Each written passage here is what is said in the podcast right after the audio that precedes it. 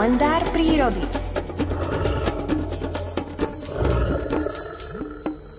Minulý týždeň sme dočítali knihu Rozímanie s medveďmi od Miroslava Sanigu a teraz to bude útla knižka Rozímanie s murárikmi, ktorú otvárame dnes prvým príbehom. Od prvého okamihu, ako prírodovedec Miroslav Saniga zahliadol murárika červenokrídleho na múre domu, zamiloval sa do tohto podivuhodného stvorenia. Ak nemôže byť medzi murárikmi, aspoň na nich myslí. Rozpomína sa na krásne chvíle, ktoré s nimi prežil, alebo si ich kreslí, aby si sprítomnili obraz a potešil srdce. Keď nemôže byť reálne medzi murárikmi, tak si ich sprítomňuje prostredníctvom virtuálneho sveta. A virtuálne vás spolu s Alfredom Svanom zoberieme do prírody, pretože Alfred Svan načítal príbeh v skalnom okne Ostrého brda.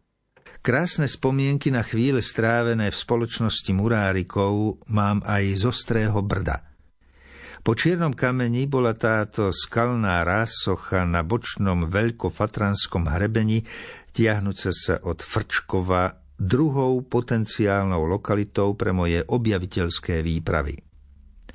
Od kamarátov z dediny som sa dozvedel, že tam zahliadli murárika. Potešilo ma to. Skalné okno v tejto rozprávkovej lokalite sa stalo mojím najdlhšie prechodným nocľažniskom a miestom, kde som zažil mnoho romantických chvíľ. Navždy mi zostane v pamäti okamih, keď som sa v letnej horúčave vybral ochladiť do skalného okna pod sprchu skvapkajúcej vody. Ako som si tam vychutnával príjemnú sviežosť, odrazu priletel murárik – keď ma uvidel pod sprchou, trpezlivo počkal na povale skaly, kým kúpeľ dokončím. Až potom sa napil a osprchoval pod kvapkajúcou vodičkou on. Človek by si myslel, že niečo také sa môže stať len v rozprávke, kde vedľa seba žijú človek a vták ako spriaznené bytosti. O to viac som bol šťastný, že som sa stal očitým svetkom tejto nevšednej udalosti, za čo som sa prozreteľnosti úprimne poďakoval. Noci, ktoré som strávil v skalnom okne ostrého brda, zostanú v mojej pamäti zapísané natrvalo.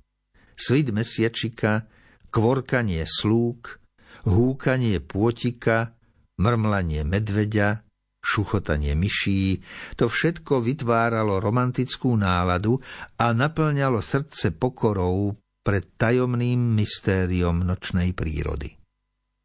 Raz v máji, krátko po polnoci, som opustil skalné okno a vybral sa počúvať ľúbostné tokanie hlucháňov. Lesná sieň, do ktorej sa zlietavalo k recitovaniu zásnubných trojverší niekoľko kohútov, bola na hrebienku v starom smrekovom lese. Keď som sa potom na svitaní vracal na ostré brdo, aby som pokračoval vo výskume murárikov, mal som v pamäťovej jednotke mozgu uložené zážitky s hlucháňmi, ktoré ma vždy dokázali naformátovať na ďalší výskum. Aj na príhodu s medveďom spomínam rád.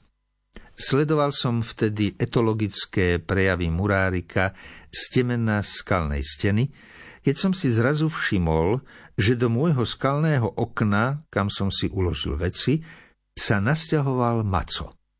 Zaskočilo ma to. Dovtedy som si myslel, že je to dostatočne bezpečné miesto a ani vo sne mi neprišlo na um, že by sa sem mohol vyštverať medveď. V tej chvíli Priznám sa, som celkom zabudol na murárika. Keď sa mi už raz naskytla vzácna príležitosť pozorovať maca v takej dôvernej blízkosti, to si predsa nemôžem nechať uísť, zauvažoval som v duchu. Medveď sa tam rozvalil a ležiac na bruchu, kochal sa malebným výhľadom na oblé krivky veľkofatranských končiarov. Tváril sa veľmi spokojne, ak iste rozímal o veľkoleposti svojho prírodného teritória. Nuž, treba povedať, mal byť na čo hrdý. Chváľme pána,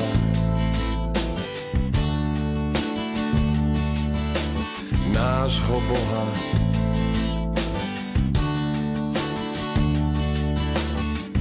Chváľme pána nášho Boha, stvoriteľa neba zeme.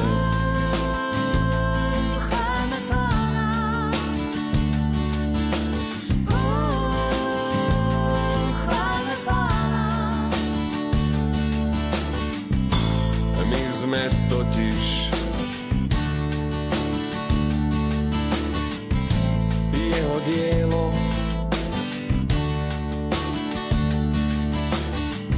Všetky hviezdy, celý vesmír, naša zem a všetko vo svete.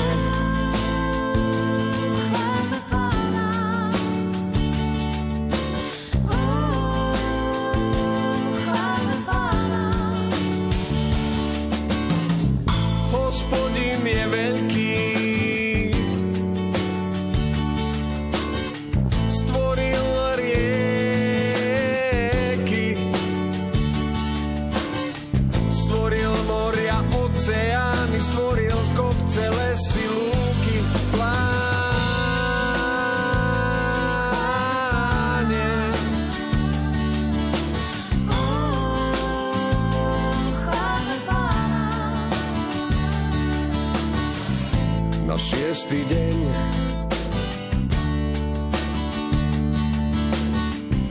stvoril hospodin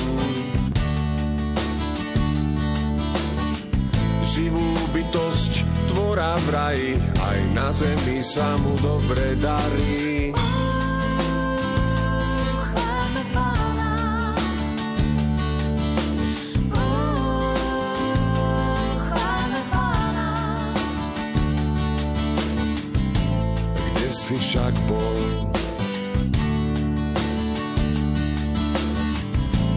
Živá bytosť Kde si bol, keď náš Boh modeloval všetku krásu na svete?